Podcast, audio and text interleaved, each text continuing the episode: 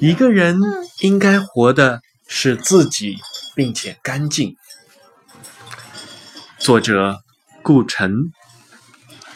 有一天，我忽然看见黑色的鸟停在月亮里，树上的花早就开了，红花已经落得满地。